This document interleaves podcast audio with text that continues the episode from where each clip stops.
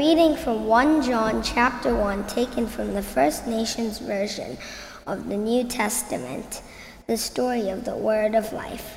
There's one who has existed from the beginning. We heard his story. We saw him with our own eyes. We stared in wonder at him and touched him with our own hands. He is the one we call the Word of Life. This life was made known to us. We have seen it, we give witness to it, and we are now telling you the story of the life of the world to come that never fades away, full of beauty and harmony. This life was with our Father, the Great Spirit, has now been revealed to us. We are telling you about the things we have seen and heard so that you may share with us the same life we share in harmony with our Father, the Great Spirit, and His Son, Creator sets free Jesus, the chosen one. We write these things to you so that our hearts can dance together in the circle of life. The Great Spirit is light, and in Him there is no darkness. This is the message we heard from the chosen one and are now telling you. If we say we are in harmony yet walk a path of darkness, we are living a lie and not following the truth. But if we walk in the light, as He is in the light, we will be in harmony with each other. As, as the lifeblood shed by Creator sets free Jesus, the Son of the Great Spirit cleanses us from all our broken ways. If we say that we have no broken ways, we are lying to ourselves, and the truth is not alive in us. If we name our broken ways, our Creator can be trusted to release us from them and purify us from all wrongdoing. If we say we have no, never walked in broken ways, we are calling him a liar, and his words are not at home in us. This is the word of the Lord. Thanks be to God. The passage of scripture that we have to look at this afternoon is so extraordinary that I almost hesitate to speak about it for fear of not being able to do it justice.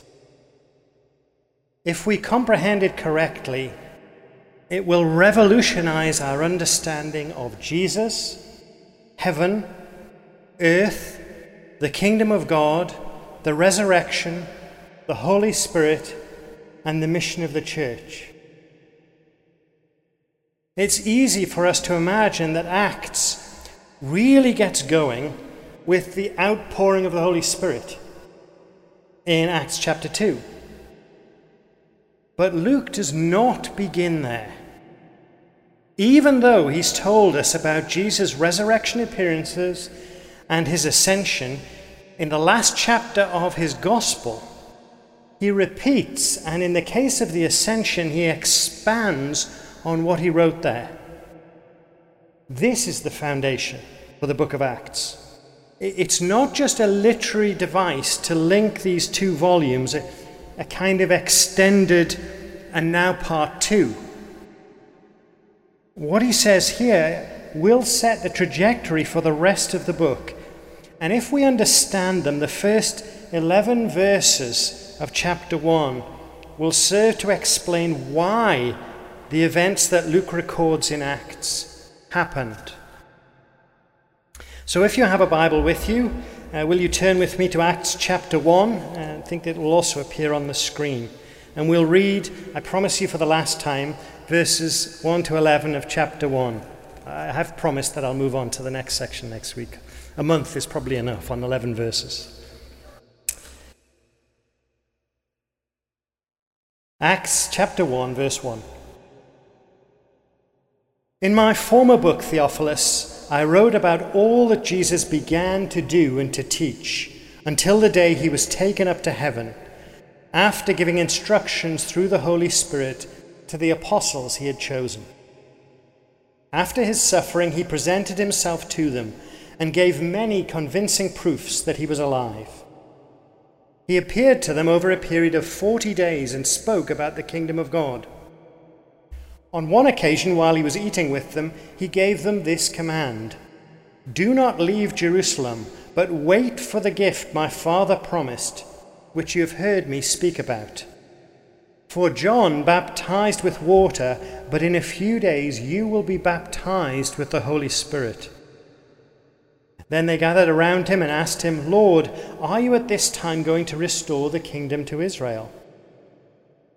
He said to them, It is not for you to know the times or dates the Father has set by his own authority but you will receive power when the Holy Spirit comes upon you, and you will be my witnesses in Jerusalem, and in all Judea and Samaria, and to the ends of the earth. After he said this, he was taken up before their very eyes, and a cloud hid him from their sight. They were looking intently up into the sky as he was going, when suddenly two men dressed in white stood beside them.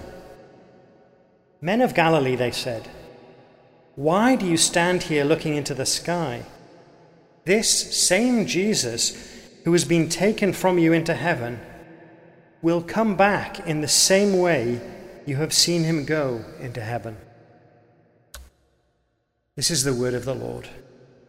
Thanks be to God. Will you pray with me? In the words of the Acts of the Apostles, Spirit of the living God, fall afresh on us. Grant it to your servant to speak your word with all boldness, while you stretch out your hand to heal, and move in power through the name of your holy servant Jesus. Amen.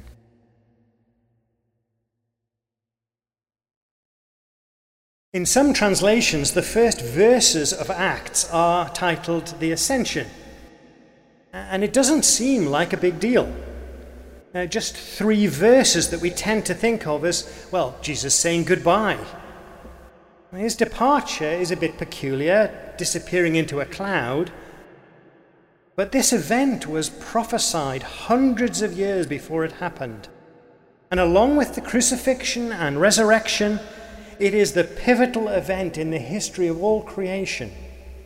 That's why Luke puts it at the end of his gospel and at the beginning of the book of Acts.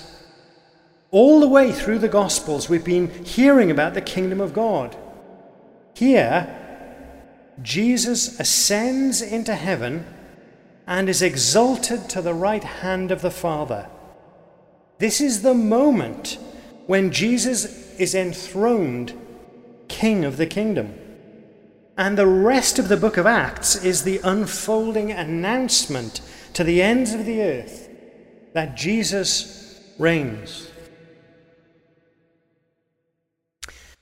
When we read a passage from the Bible and we're looking how to understand, uh, how to apply it to our own lives, a good place to start is to look for any commands that are given in the text do not commit murder, for example. Uh, the application of that's pretty clear, right?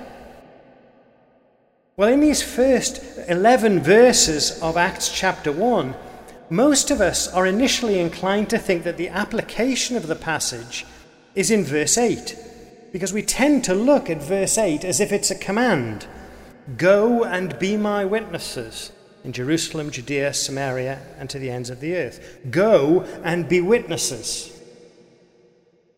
But Jesus' words in verse 8 are not a command, they're a promise.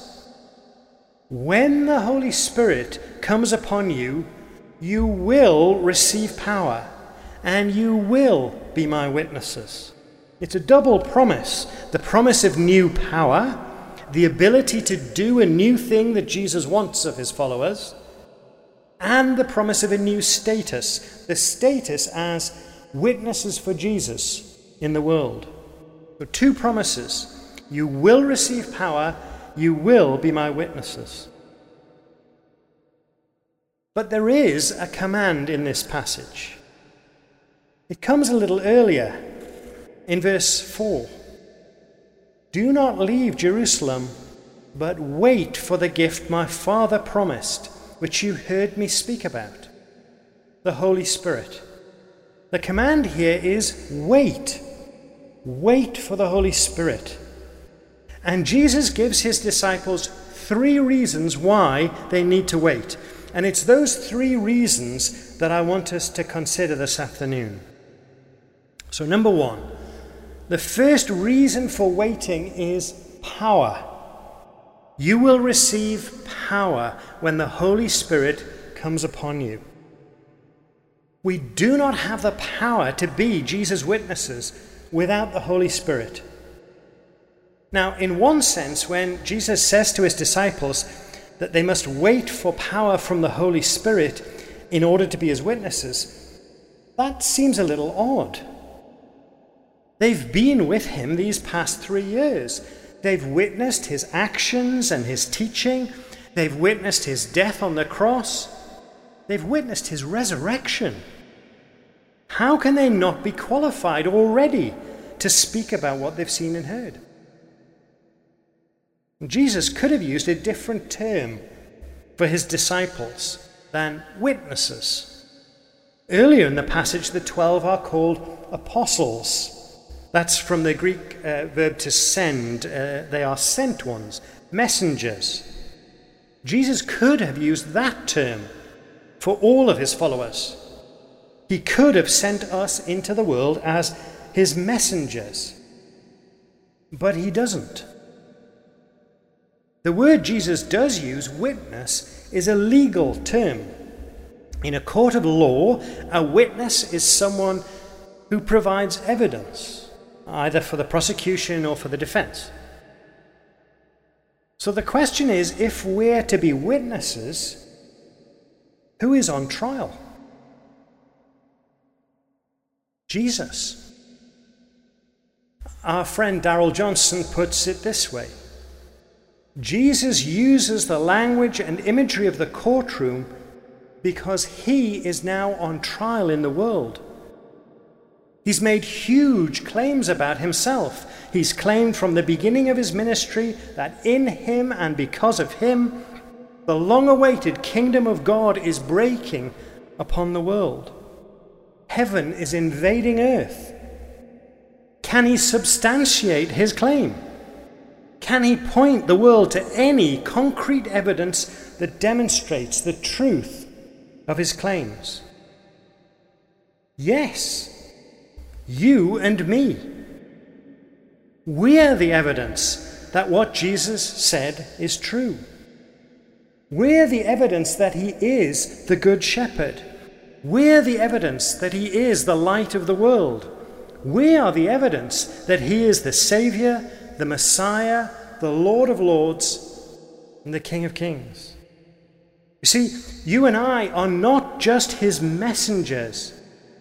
We are the message. We're the evidence that what he says about himself is true. Now, how do you feel about being the evidence for Jesus in the courtroom of the world? That's why we need power. On my very best day, I cannot begin to live up to that. But Jesus says, You will receive power when the Holy Spirit comes upon you and you will be my witnesses, my evidence in Jerusalem and Judea and Samaria and Vancouver. The first reason Jesus' disciples need to wait for the Holy Spirit is power. The second reason they need to wait is to receive the plan and Jesus says to them that they'll be his witnesses in Jerusalem and in all Judea and Samaria and to the ends of the earth. Isn't that the plan? Well, yes, at least it's the big picture.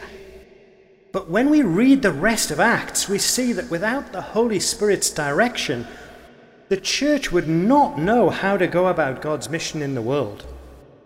Time and again, the Spirit provides the impetus for a change of direction or the start of something new.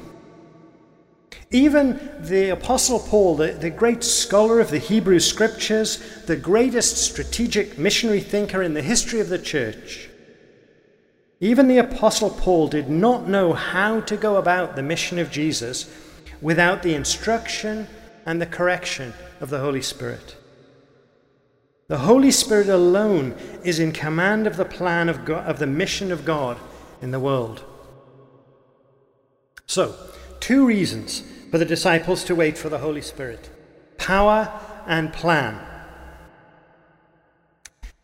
The third reason they had to wait is perhaps a little less obvious because it's not so explicitly stated by Jesus. It is understanding, or, or more strictly, misunderstanding. They need to wait because of their lack of understanding. At the Last Supper, Jesus said to them, The Holy Spirit whom the Father will send in my name, will teach you all things and will remind you of everything I've said to you. And there are two points at which the disciples show their lack of understanding. In verse 6, they say to Jesus, Lord, are you at this time going to restore the kingdom to Israel? They're still failing to understand the nature of the kingdom of God. And the second is in verse 11. They're looking up into the sky, and these two men dressed in white stand beside them and say, Men of Galilee, why do you stand here looking into the sky? They don't comprehend Jesus' departure, his ascension. So, two things that they don't yet understand the kingdom and the ascension. And, and this is the heart of the Word of God for us this afternoon because we still struggle to understand these very same things. It's extraordinary that the disciples haven't understood the kingdom, isn't it? Jesus came preaching the good news that the kingdom was at hand. For three years, he taught them about the kingdom. Most of the parables that Jesus tells, recorded in Luke's gospel, are about the kingdom of God. And here in Acts 1, verse 3, Luke tells us Jesus appeared to them over a period of 40 days and spoke about the kingdom of God. But the disciples are still confused about the kingdom. Why? Well, their understanding of the coming kingdom of God was shaped by the Hebrew Scriptures, the Old Testament. And in the Old Testament, there are many passages pointing to the idea that Israel would experience national restoration. Isaiah chapter 2, for example, says, In the last days, the mountain of the Lord's temple will be established as the highest of the mountains. It will be exalted above the hills, and all nations will stream to it. There are similar passages to that in all, all sorts of places in Isaiah, and you find them again in Ezekiel, in Jeremiah, in Amos, and so on and so on. For Jesus' disciples, the, the picture of the kingdom they had was this political and nationalistic one, centered on the restoration of the fortunes of Israel, the return of its ancient borders, and its elevation above the other nations. Jesus, their anticipated Messiah, had come. He hadn't acted as they'd expected him to, but now he's been resurrected. So surely now is the moment for him to become king over Israel, defeat Israel's enemies, and establish God's kingdom in Israel. So it's not surprising, really, that their response to Jesus saying that the new age, the age of the Holy Spirit, was going to happen in a few days, is for them to ask, Lord, are you at this time going to restore the kingdom to Israel? Now, of course, their vision of what God was doing in Christ was, was far too small. They were thinking of Jesus as a king like King David. David had been persecuted whilst a false king, Saul, sat on the throne of Israel. Perhaps, having suffered, Jesus, like David, would now triumph and take the throne and lead Israel to glory. But Jesus responds, It is not for you to know the times or the dates the Father has set by his own authority. But you will receive power when the Holy Spirit comes upon you, and you will be my witnesses in Jerusalem and in all Judea and Samaria, and to the ends of the earth. You see how Jesus' response is an answer to their question. He is addressing their expectations of power. He is addressing the, the fate of the nation in relation to the rest of the world. Lord, are you at this time going to restore the kingdom to Israel? It's easy for us to assume that Jesus' words are a rebuke, that his answer is, No, why are you still going on about Israel? Haven't you understood anything? But in fact, Jesus' answer is yes. This is the very moment that the kingdom is going to come. Jesus himself is the true Israel, the servant of God spoken about by the prophet Isaiah. Yes, the kingdom is about to be restored to Israel. Jesus is about to be enthroned, but not simply king over Israel king over everything. A day is coming when every knee will bow to Jesus, the King of the Jews. Now, we too all too easily misunderstand the kingdom. Our hope for the future can be just as deeply held, and we can be just as mistaken as the first disciples. Perhaps you've heard the saying Christianity is not pie in the sky when you die, it's cake on the plate while you wait. I'm not entirely convinced by that second line, but that first line is surely right. Christianity is not pie in the sky when you die, it's not a ticket to heaven. But that is the popular view of the Christian message in our culture. If you're good, then you go to heaven when you die. That's what many people think Christians believe. When we die, we leave this rotten earth behind and we go to a better place. Somewhere along the way, Christians got the idea that the good news is that if you believe the right things, you and I get to go to heaven when we die. But Jesus doesn't seem to say that. Instead, he says things like, The kingdom of God is at hand. Repent and believe the good news. What good news? The good news that the kingdom, God's reign on earth as it is in heaven, is at hand. In Jesus' life, death, resurrection, and ascension, the kingdom of God has been inaugurated on earth. And that's why Jesus spends the 40 days of his resurrection appearances to his disciples speaking to them about the kingdom. The kingdom of heaven is breaking into the world. It seems that many of us think, that the king, uh, think of the kingdom of God as heaven. It's a, it's a place that we go to when we die. But the Bible teaches us that the kingdom is God's sovereign, saving rule coming on earth as it is in heaven. And Jesus' resurrection is the evidence, the first fruits of the new age breaking into the world today. See, I think we misunderstand the relationship between earth and heaven.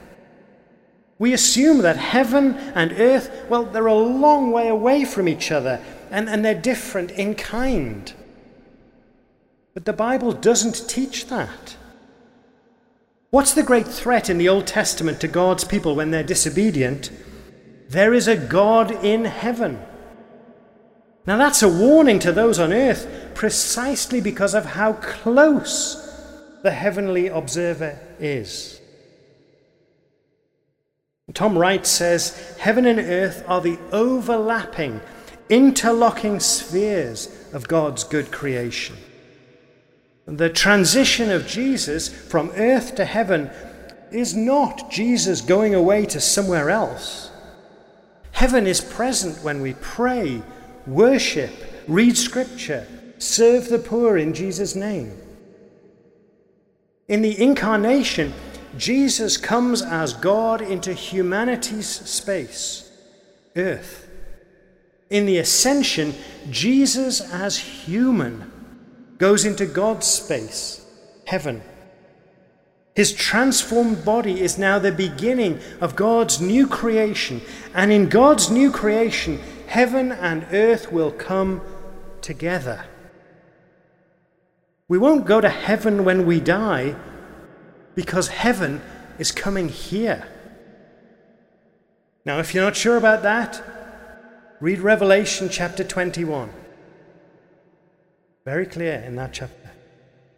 Heaven the place where God reigns supreme, is breaking into this place until one day God's supreme reign will be acknowledged everywhere.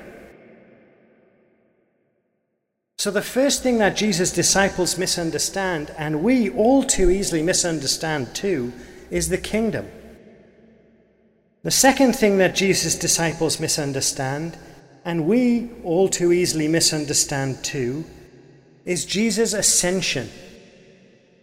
Verse 9 After he said this, he was taken up before their very eyes, and a cloud hid him from their sight. There it is, the ascension. Just one verse. It appears so insignificant an incident, doesn't it? Luke goes on Two men dressed in white stood beside them. Men of Galilee, they said, Why do you stand here looking into the sky? This same Jesus, who has been taken from you into heaven, will come back in the same way you've seen him go into heaven. Now, because of their view that the coming of the kingdom would involve the, the restoration of the nation of Israel, the disciples can't believe that Jesus has gone without accomplishing that. They're expecting something more. So they're staring up into the sky. How can he be gone? How can he have said all that he said? How can he have made all the promises he made? Then just go. Nothing's changed. The poor are still poor. The hypocritical religious leaders are still in power. The Romans still occupy Palestine. He must be going to do more. They've forgotten their Old Testament. Or perhaps they're thinking of Elijah. Certainly, this scene is reminiscent of the scene in which Elijah is taken up to heaven in a whirlwind, leaving a double portion of his spirit for his disciple, Elisha. But there's much more to this ascension of Jesus than that. The clue, I think, is in the cloud.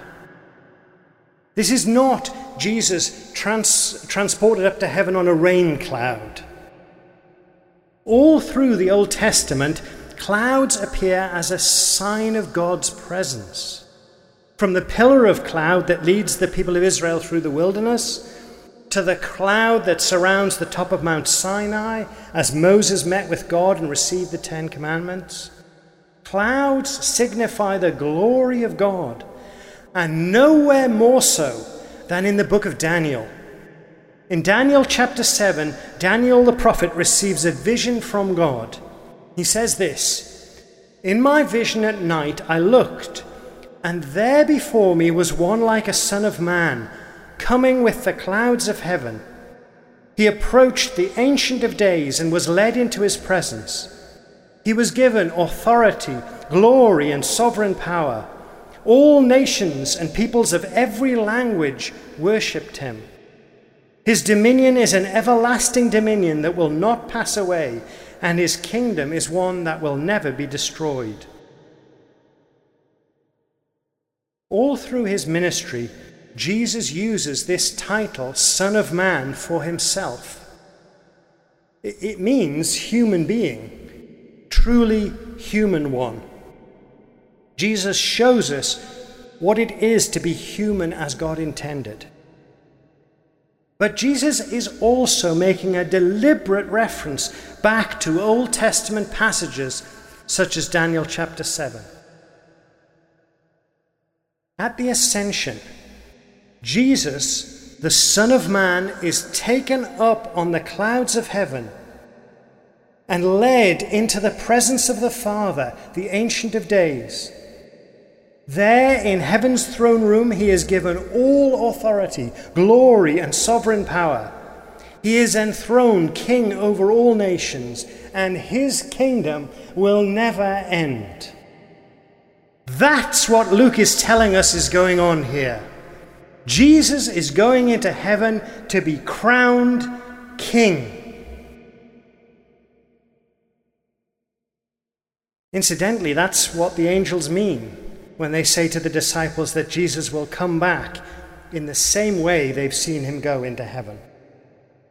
They don't mean that he's coming back in the clouds, though that may very well be the case. They mean that he's coming back in such a way that everyone will know, that no one will be in any doubt that Jesus is on the throne of the universe, King of heaven and earth.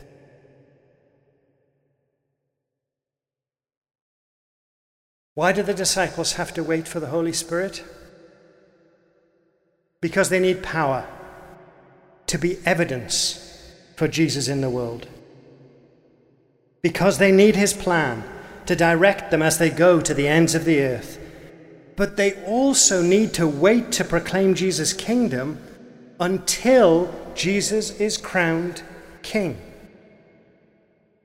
Tom Wright says the apostles are to go out as heralds, not of someone who may become king at some point in the future, but of one who is already appointed and enthroned. And this transforms what Jesus says when he promises that we will be his witnesses. See, how did people in the ancient world know that there was a new king? They didn't have television or internet or newspapers, even. Somewhere out of their sight, the king was enthroned. But the people came under his reign as they heard the heralds announce it. In the world of the first century, when someone was enthroned as king, that new authority would take effect through heralds going off through the territory in question with the news we have a king. Jesus is king. People just don't know it yet. The good news is that Jesus' reign is here.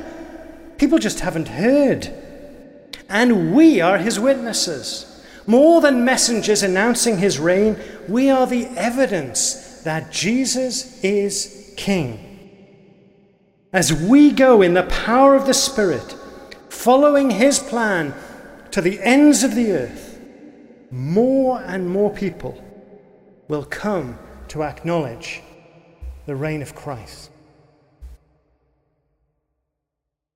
Will you pray with me? Jesus, we believe that you are enthroned in the heavens. You are the King of heaven and earth, of all that is. And we acknowledge that you are on trial in this world. We are amazed that you've chosen us as your witnesses, your evidence, and the announcers of your reign. We recognize how much we need to be filled with your Spirit in light of this role. And so today we pray this one prayer Holy Spirit, fall afresh on us. Amen.